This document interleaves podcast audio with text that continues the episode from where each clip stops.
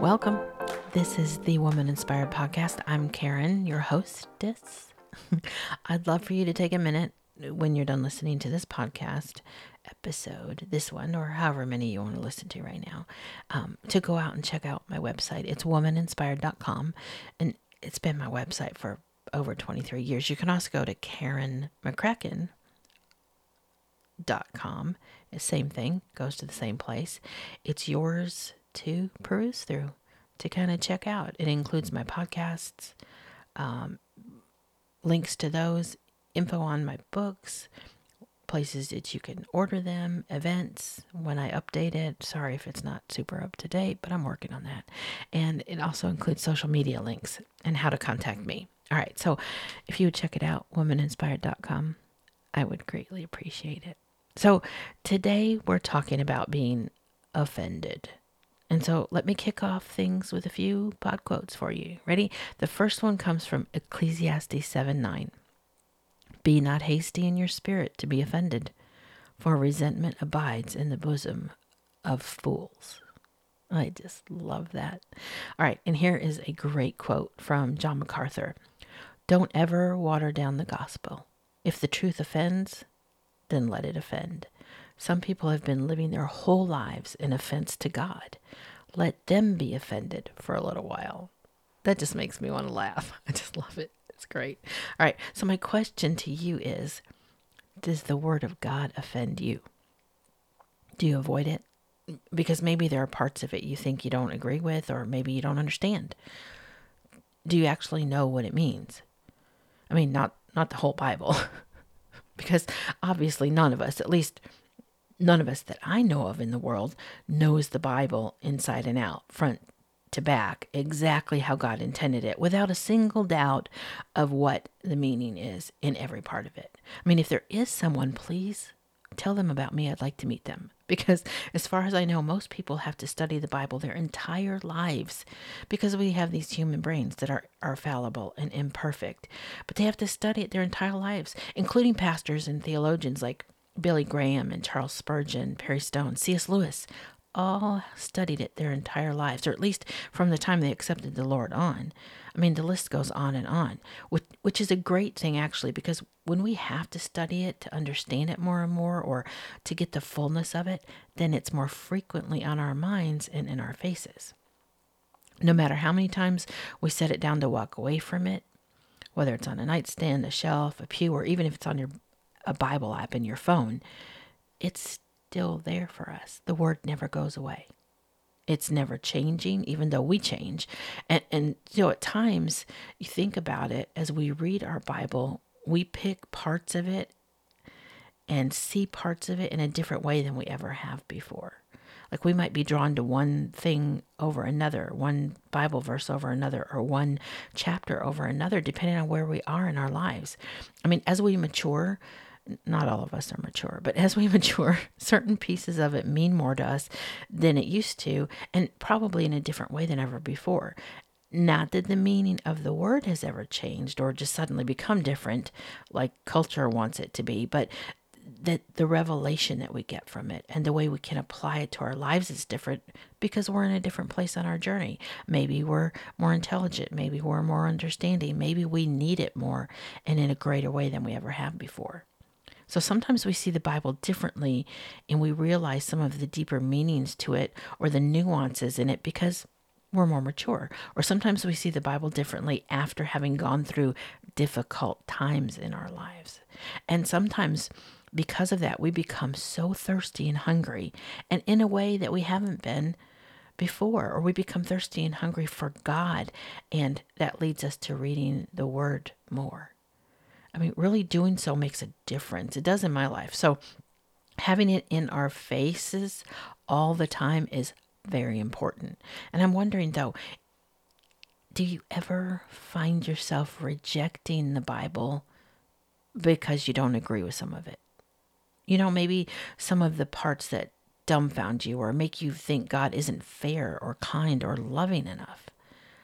Sometimes what it says in the Bible is difficult to swallow, it's difficult to understand, and sometimes it's it, it flies in the face of what the world is telling us is right from wrong. And I think it's a very human thing at times to just want to water it down, you know?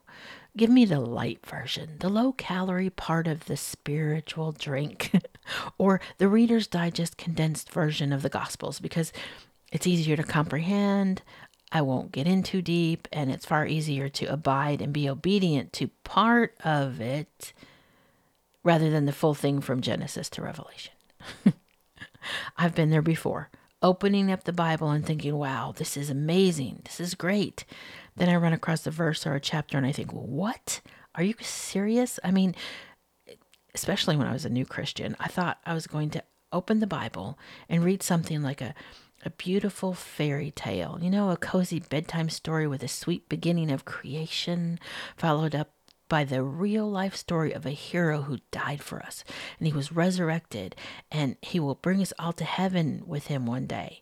An amazing real life story that's beautiful and animated in my head, like what we see in the children's Bible or in animated features at Christmas time. Well, reality is, well, I was going to say that the reality is the Word of God is not for the weak of heart, but that's not true. The Word of God is for the weak at heart, and it really, the Word of God is for everyone, literally everyone.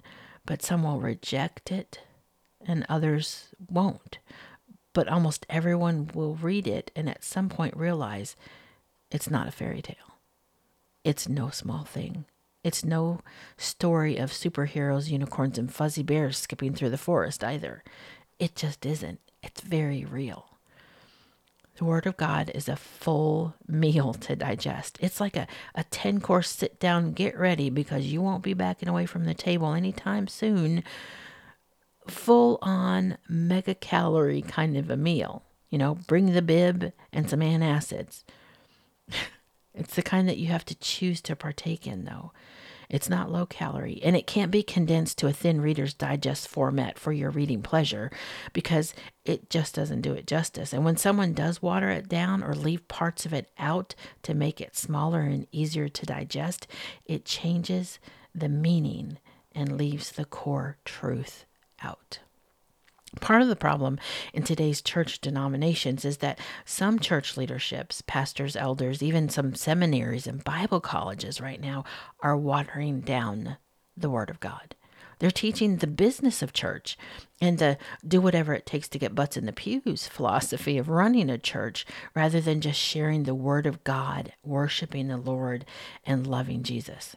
So, when in reality, the only thing that will bring people in and sustain and grow a church and reach people is by sharing the truth that's in the Word and sharing the amazing love that comes from knowing Jesus Christ. I saw it for myself when I was a youth pastor. I went into my position as a youth pastor green, inexperienced for the most part. I mean, I had experience as a children's pastor and in volunteering with the youth, but not as a full time youth pastor. Well, where God led me was to a church that once had a thriving youth group, but it had fizzled out and they had four youth left. For about two years, they'd only had four youth coming. That was it. In the middle of a huge neighborhood that was teeming with preteens and teens, this church of 350 regular attenders had four youth showing up to Sunday school and youth group. That's it. Well, the only thing I knew to do was just teach. Just be there and teach. Give them the word of God. Show them who Jesus was and try to do it in a in a way and on a level that they could understand and and speak it in a language that they would get. So that's what I did. Nothing special, nothing over the top, nothing amazing. I was straight with them though, honest. Sometimes in their face about it. I was also quirky and silly too, and and I was available. I just made myself available. And what happened was amazing. It was actually beautiful. The youth group grew in six months to 42 in attendance on Wednesday nights for youth group and averaged about 19 in Sunday school every morning, every Sunday morning. So, for the first time in years, they had a youth group that was coming and they were all sitting together in the pews on Sunday mornings after Sunday school. They didn't leave. A lot of times, you know, you go to a church, the youth leave after Sunday school or they have their own special service. Now, these youth were showing up in the sanctuary for church after Sunday school. Sometimes I felt bad that we didn't have video games and big lock ins and camping trips and these major expensive outings.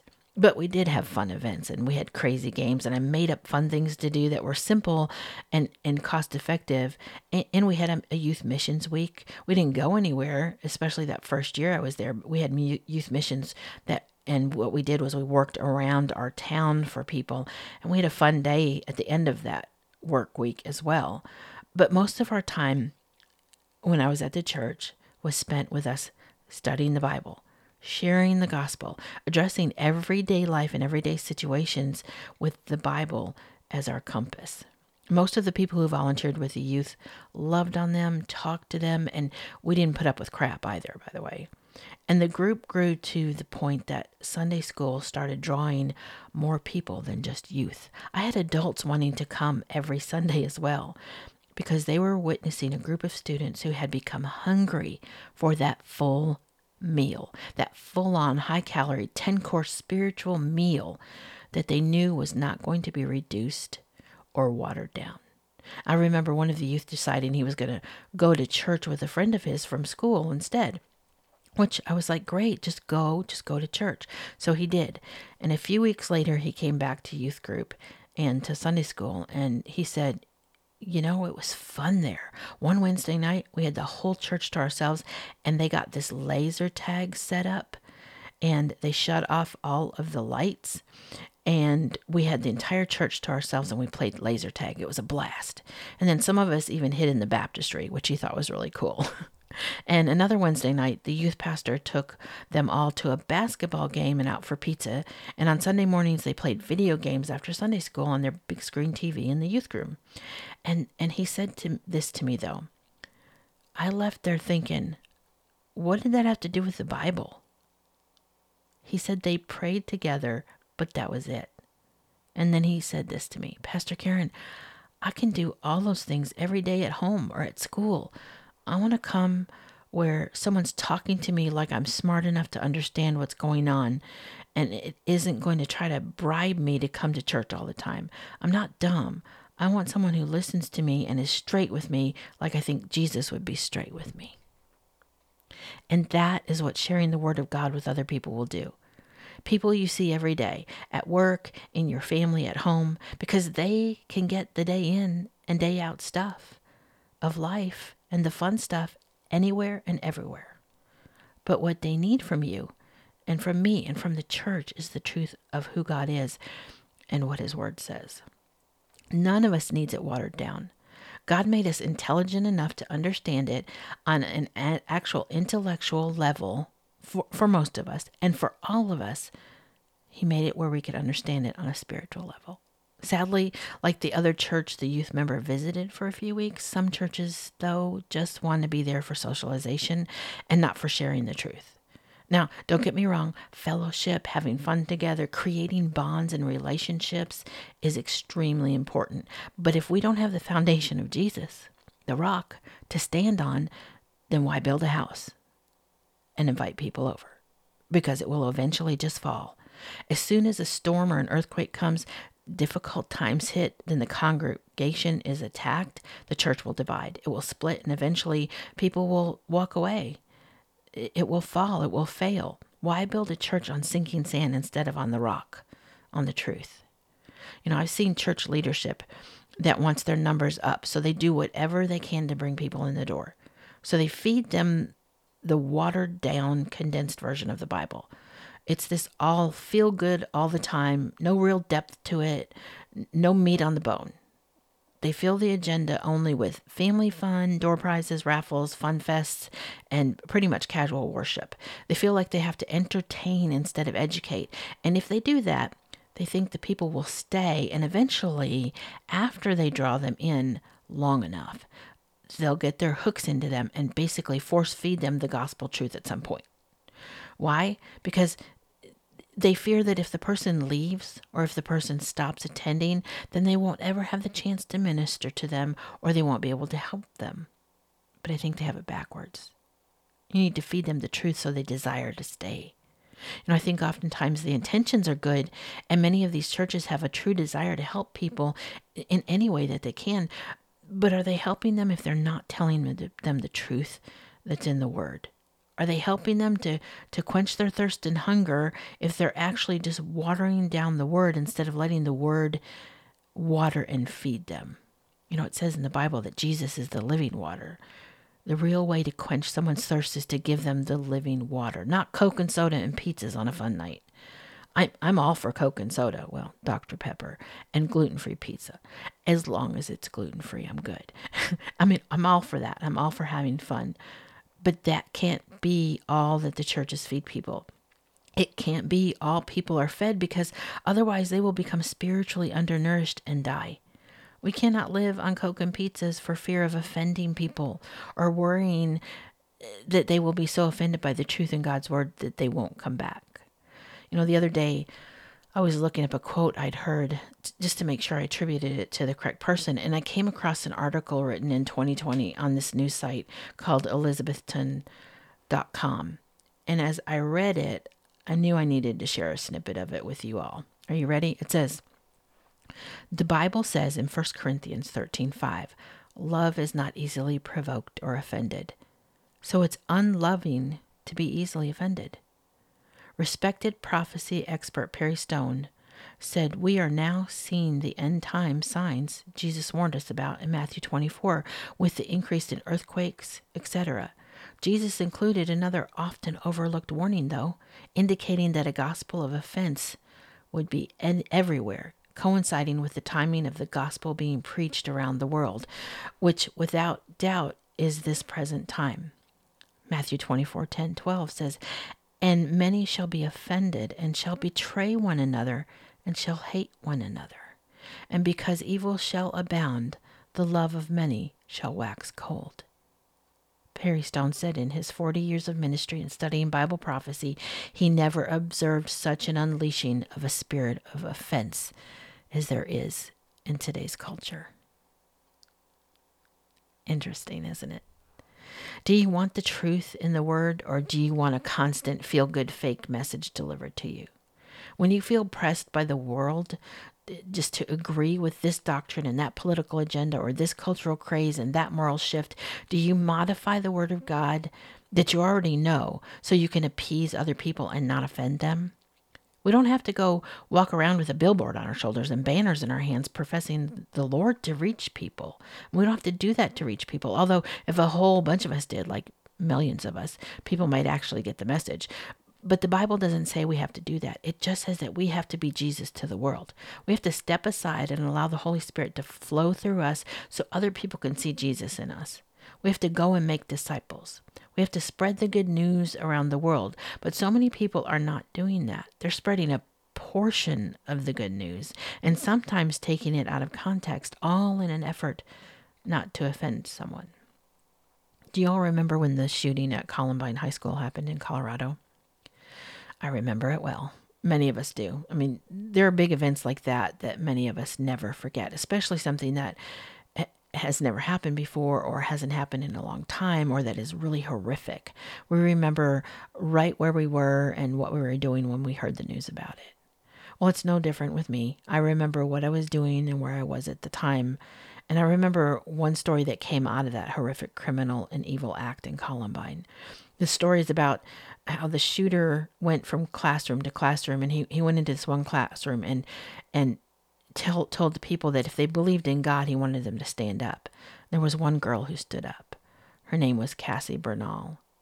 And he wanted her to basically renounce Jesus Christ and say that she didn't believe in God. Cassie said no, and he shot and killed her. I know that her family and her church were able to use her act of obedience that, unbeknownst to her at the time, turned into a sacrificial act to help reach other people and be a witness about standing up for what you believe in. It was horrific. But but she stood up and she did not deny Jesus Christ. She did not deny that she believed in God. I wonder how many of us today would stand up and say we believe in Jesus if we were pressed, if we were threatened, or how many of us would pretend not to know what we know about God, Jesus, the Holy Spirit, and the Word of God, all for saving our own life or saving face or for the purpose of not offending anyone. I think sometimes what we we in the body of Christ miss is the fact that well, we don't want to go around purposely offending anyone, what we should want more than that is to not worry about how someone else might be offended, but be more concerned about their spiritual well-being and their mental health and, which is is in conjunction by the way with your spiritual health and, and about the lies that they believe, that we should be concerned that they're believing lies, that the lies they tell and the bad choices they're making come from a place, not always, but usually of spiritual deprivation, you know, about them being lost and dying. That's what we should be concerned about. And living an eternal life and having a love like they've never had before. Those are the things. And be less concerned about offending someone than we are about loving them you know, loving them like Jesus would love them and, and be far less concerned with offending the world at large or being canceled because we spoke out the truth than we are about walking in the truth of who Jesus Christ is and what the Word of God has to say about it. So the Bible is the same yesterday, today, and tomorrow, just like Jesus Christ is. And the older I get, the more mature I get yes, for those of you who know me, I am getting more mature. Um, anyway, it's the more I understand the essence, but not just the essence of the Word of God, but the truth of the Word and why much of it is stated the way that it is. And the more I understand and work to study it, the more I want my life to match it, to walk in agreement with it. And it, it makes me want to just all the more be able to relay it to others truthfully 100% authentic, transparent, no holds barred. Say, hey, here's the word of God. Do I also share stories and testimony while I do it? Yes, I do. Jesus spoke in parables. He gave illustrations and stories to help make his point. And that's what I believe good communicators do. That's what I try to be as a good communicator. I try to communicate how the word of God has shaped and molded me and how I work hard to live it out and, and not shun from it or not run from it. And not pretend I'm perfect, but not pretend like it doesn't say what it says in the Bible. Because truthfully, I haven't always lived up to what it says. I, I have failed. I fail every day in some way or another, just like you do, just like we all do. But that doesn't mean I don't have the desire to walk the walk better and to talk the talk better. And in order to do so, I have to embrace the word. I have to know it. I have to understand it. I have to live it and breathe it and not give one whip whether or not it offends someone else or if me living the way I feel God has called me to live offends them either. Do you know that heaven and earth will one day disappear? A new earth will be formed. But, but even then, this heaven and this earth that you see will one day disappear. But the word of God will last forever. Think about it. The word of God will last forever. Isaiah 48, Isaiah 40, verse 8 says, The grass withers and the flowers fall, but the word of God endures forever. In Psalm 119, 89 says, Your word, Lord, is eternal. It stands firm in the heavens. Nothing else that you share with someone or anything you do is going to last forever or make an internal impact like sharing the word of God with someone will. Did you know that the last words of Jesus Christ before he left the earth and ascended into heaven were this? He said, Therefore, go and make disciples of all nations, baptizing them in the name of the Father and of the Son and of the Holy Spirit, and teaching them to obey everything I have commanded you. And surely I am with you always to the very end of the age. In order to do that, in order to do what he said, we must be able to share the word of God without worrying that we're going to offend someone. Nothing else that you read, that you study, that you put your time, effort, and energy into is going to last forever. No building project, no job, no matter how high you reach on the corporate ladder, no title or degree that you get in higher education or certification in something is going to mean anything at all when it comes to heaven and eternity. None of it.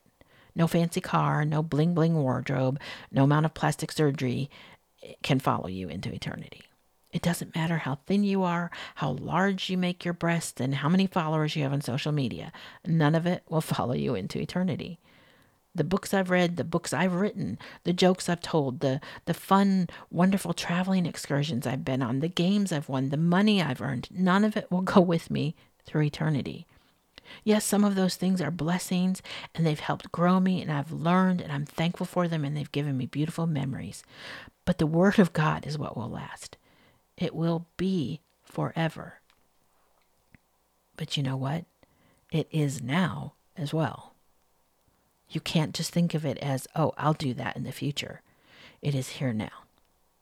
So I guess my podcast episode today is really a little bit about how you apply the word, but mostly about how you see the word. Is it a rule book to you? Or is it the true account of Jesus Christ? Is, is it merely a history book to you? Or is it the true account of history and the prophetic vision and prophecy that came true that proclaimed that Jesus Christ would come and historical true facts showing that he did and that he died and that he was resurrected and ascended? Is it a story that you gather around to tell your kids at Christmas time because it's fun and it feels like a tradition you should pass on? Or is it a true life telling of the past, the present, and our future that has yet to be? For me, it's the latter.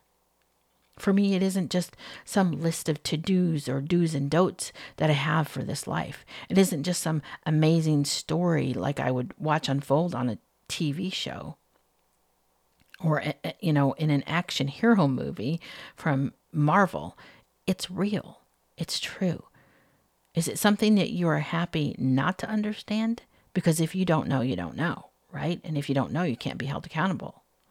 Well if you don't know it's because you chose not to know well because if you were ever ever given the opportunity to know and you chose not to know, then you have just made a decision, haven't you?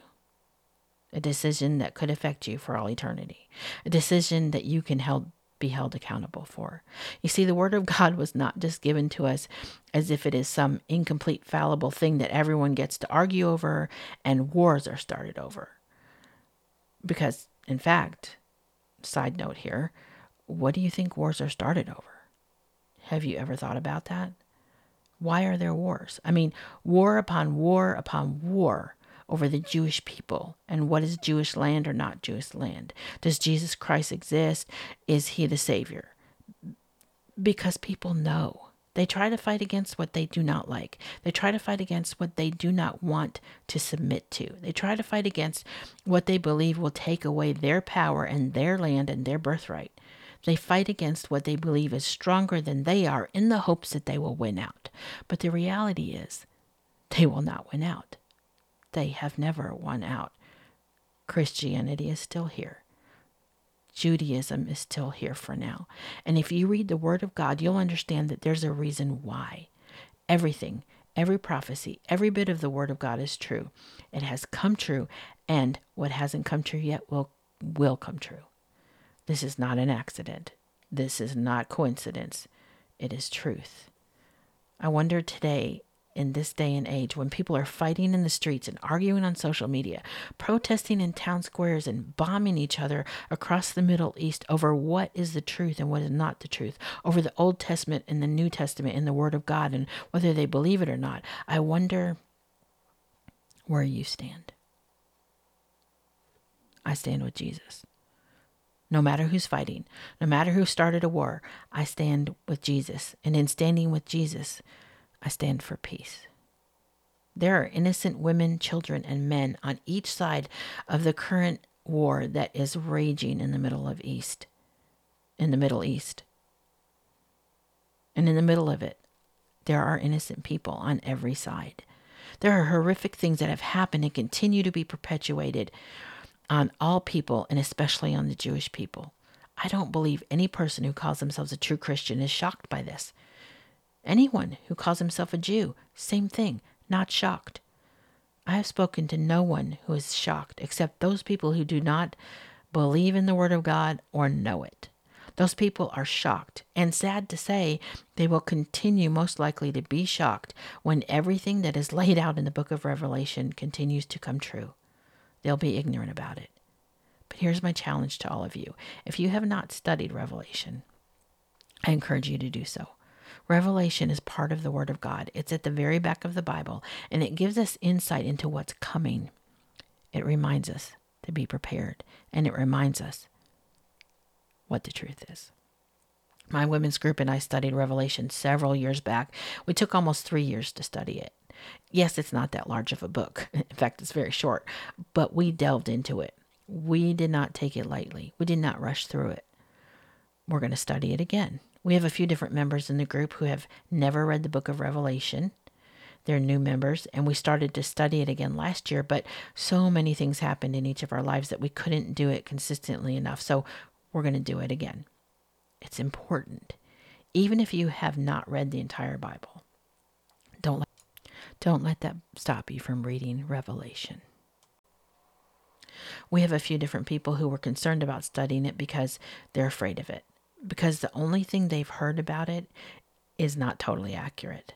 The book of Revelation, when you lay it out, can be confusing, but when you get the right Bible study helps and aids for it, and you go back to the root words and you try to understand what it actually means, it is so comforting and amazing. The things that have already happened that Revelation prophesied, those things alone should wake someone up and allow them to say, Oh my gosh, this is real. And it should comfort them as well. So if they ever had any doubt that God existed, that Jesus existed, that the Word of God is true, reading Revelation will cause them to believe. I know this, I've seen it myself. If someone reads the book of Revelation and truly studies it for what it is and understands it, and they still do not believe in Jesus Christ, then I think it's extremely sad and shocking, to be quite honest. Maybe I'm na- naive about it, but that's okay. The Word of God is strong and it stands for itself. It doesn't need me to champion it. It doesn't need me to say it's A, B, C, or D because it just is A, B, C, D and everything from Z and beyond. It speaks for itself. But in order for it to speak to you, you must pick it up and read it. I hope that you will find that this is true for yourself by reading the book of Revelation and continuing to embrace the Word of God, unashamed, unabashed, unafraid, and not worrying who you might offend in the process.